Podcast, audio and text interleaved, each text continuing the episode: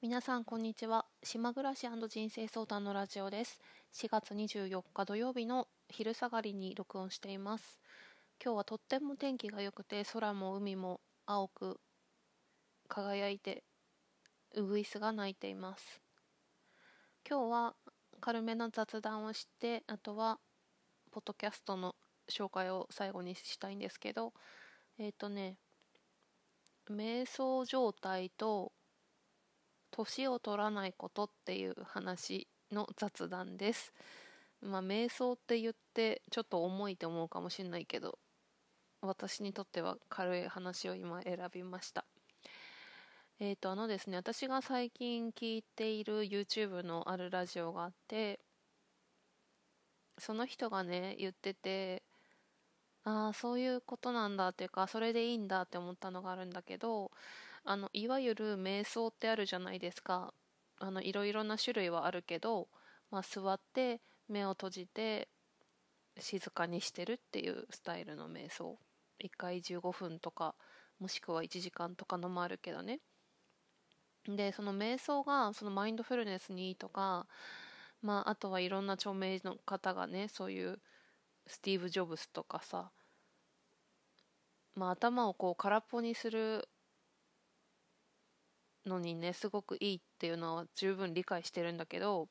で私は割とそういうのも好きだし、そういうのっていうかなんていうの、自分の心と体を整えることで好きだから、何度もやろうとしたことはあるし、ほんのちょっとだけ続けてたこともあるんだけど、結局は続かないんですよね。1ヶ月も続かないんですよね。でなんか、多分自分に向いてないのか、やり方がなんかあんまりうまくいってないのかだと思うんだけど、瞑想したら多分楽になるのかなとか、あとは運動したら楽になるのかなって思う時は確かにあるんですよ、その悩みとかがあった時に。それでね、でもその YouTube のラジオ聞いてた時に、その人がおっしゃってたのは、別に瞑想ってそういう風にねちゃんと座ってやるとか、それだけが瞑想なんじゃないっていう話をしてて、例えばなんだけど、自分がすごく好きなことに夢中になって没頭してる時に、何もかも忘れるっていうか、自分が自分じゃないっていうか、とにかく夢中になってるっていう感覚があるじゃないですか。あれっていわゆる瞑想状態なんだよってその人は言ってて、でなるほどなと思ったんですよね。で確かにすごく気持ちがいいっていうか、ずっとその状態でありたいし、で頭の中では全然何にも思考が働いてないし、とにかく夢中になるっていう感覚。だからその無理して瞑想とかが苦手なのにわざわざやるとかっていうのは違っていて、自分が好きなことを夢中になってやったらいいんだよって話してたんですよね。でその続きでちょっと、若干話変わるんですけど、その続きでその方がおっしゃってたのは、よくいる年を取ってるのに若い人っていますよね。でそういう人ってみんなもね出会って経験あると思うんですけど、バーのマスターであったりママであったりとか、仕事で言うとフリーランスとか個人事業主とか自営業の人が多かったですよね。私も実際会って思うのって。黒柳徹子とかもそうだけどね、皆さんの周りにいると思うんですよね。その年を感じさせない、いつまでも若々しい人。それでね、その若さの秘訣って何なんだろうなって、私の中での考えてた自分なりの答えとしては、苦労を感じてない人だなっていうのを分析してて思って、あとは周りの人に話を聞いた時に、人と比べない人とか、そういう生き方をしてるっていう風に、その自分がね若いと思う、私が見て若い人にインタビューした時に、そういう人と比べないとか、そういうお返事をいただいたこともあるんだけど、でそのさっきのその YouTube の方がおっしゃってたのは、年を重ねても若く見える人、若々しい人ってすごく夢中になるっていう時間が多い人だっていう話をしててね、夢中になっていて瞑想状態になっている、自分の好きなことをやってるっていうことですよね。で、なんでかっていうと、これはちょっと面白い話なんですけど、自分がその瞑想状態に入ってすごい夢中になってる時って時間が止まってるらしいんですよ。で、だから時間が止まってるから年を取らないんだって言ってたの。それ面白いですよね。でもなんとなくわかるなって思って、私は割と思考過多な人なので、すぐ頭がぐるぐるしちゃって、夢中になってるっていう時間ってなかなか自分は苦手っていうか、そういうのがやりづらいタイプなんだけど、そういう夢中になれる時間を持つような生き方をする、好きなことを見つけたり好きなことをするというのはすっごく大事なことだなっていう、私が今ポッドキャストでやってる幸せって何ですかっていうラジオのテーマとも重なるんだけど、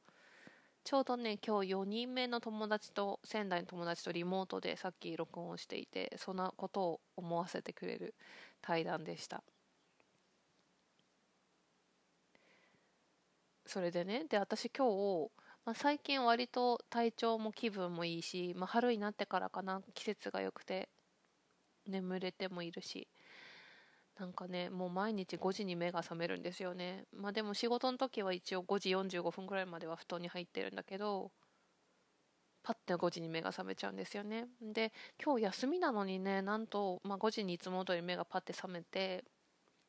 6時半にもう動き出して、早いと思うんですよ、休みの日にこんな6時半から動き出すっていうのは。それでね、私がずっとやりたくないけどやらなきゃと思ってたお風呂掃除をようやくお風呂掃除やったんですよ。起きてすぐに朝7時ぐらいから。でも全然やってなかったから90分ぐらいかけてやったのね。もうゴシゴシ歯ブラシ5本ぐらい使って、そんでその時私ね、瞑想状態だったんですよね、実は。すごい一生懸命ゴシゴシゴシゴシやってて、あ、これが瞑想状態、あの人が言ってたやつだって思った、その時。後で思った。それだけの話なんですけど、瞑想状態ということと、夢中になるということと、年を取らないっていうこと、それがちょうど今日仙台の友達がそういうタイプの人で、来週の回だと思うんですけど、そんな話ができたことと、私自身が朝のお風呂で瞑想状態だったのでそんな話をしてみました。だからみんなもわざわざ、もちろん瞑想ができるっていう人は瞑想してるのすごい素敵、いいなって思うし、そうじゃなくても自分が夢中になれること、料理でも何でもいいんですよ。絵を描くでも、本を読むでも、子供と遊ぶでも、何でもいい、好きなこと、夢中になれることをやる。で、ちなみになんだけど、夢中になれることがない人は、これは別の人が言ってたんだけど、掃除をするといいって言ってました。夢中になれることがないっていう人もね、私もそういうこといっぱいあったし、そういう時代あったし、そういう時代の方が長かったと思うけど、いっぱいいると思うんで、そういう人はね、掃除がいいんだって。結構掃除とか衣替えとかしてると夢中になりますよね。はい、というわけで、じゃあ最後になります。終わりになるんですけど、ポッドキャストの幸せって何ですかのラジオですね。こちらが本日土曜日、第3回目が更新されました。スタンド FM でお友達の悦代さんと一緒に、録音してまして、悦代さんと初めておしゃべりをしました。で、悦代さんは、私の喋り方とは全然違って、すごくなんていうのかな、川の流れのような、静かな感じの綺麗なね、静かな綺麗な感じのお話で、それが新鮮というか、面白かったです。もともとお互いがうちに秘めてるものとかは一緒だったりするので、うん。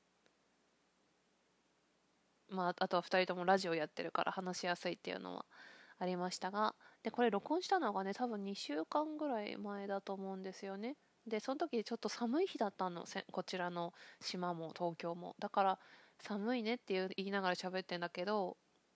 実際ちょっと収録公開が2週間後になったんで、もしかして悦代さんがいる東京はもう暑いのかもしれないんですけど、うん、私は今日ねこたつをしまいました。うん、そんな感じです。